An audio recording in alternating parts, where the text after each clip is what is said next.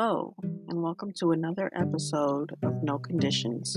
This week, we're going to be talking about In N Out Burger. In N Out Burger was founded in 1948 in Baldwin Park, California, by the Snyders, Harry and Esther. They kept it in the family, um, so Lynsi Snyder is the current um, owner of the company. They have locations mostly in the western part of the United States in Arizona, Nevada, Utah, Texas, Oregon, and Colorado, with expansions in Idaho and Tennessee. And it has been rumored that they want to move to the East Coast, but no locations have come there thus far. But people have been screaming and yelling for them to expand.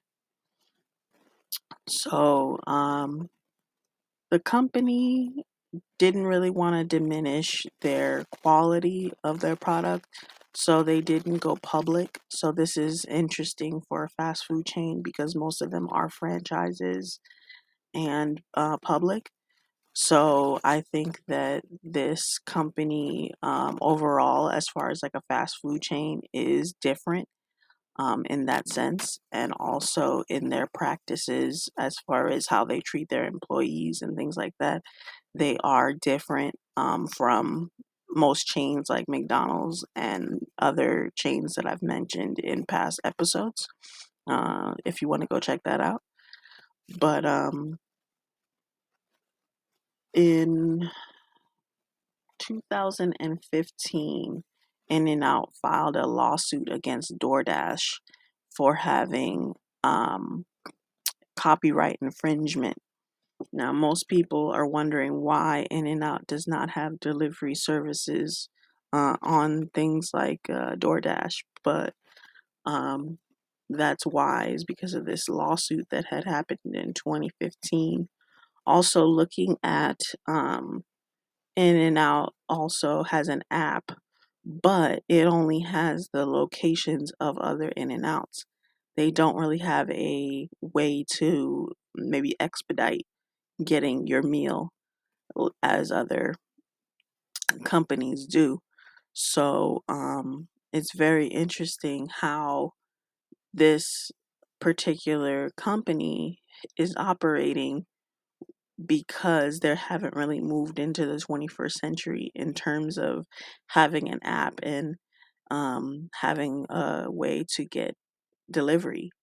So, um, looking at their terms and conditions was very uh, simple and plain because, like I said, they have they don't really have that many features as far as um, technology, so they don't really um, have that much to discuss as far as their terms and conditions is pretty much standard as far as like arbitration, um, what their platform allows as far as customization of um, the platforms that they use.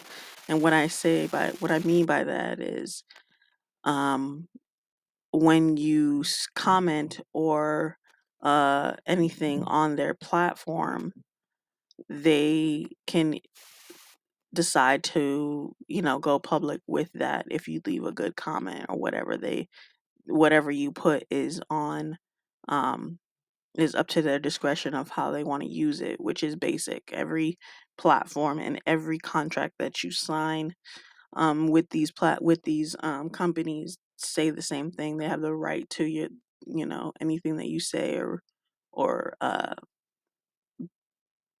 don't say, not don't say, but anything that you say on their platform, they have the right to use it. Um, anything that, as far as like hacking and things like that, they have provisions against that as well. So, um, I think that that was very interesting. Um, but this company is definitely different in terms of how they operate. So I thought that that was interesting. Um, if you have any questions, comments,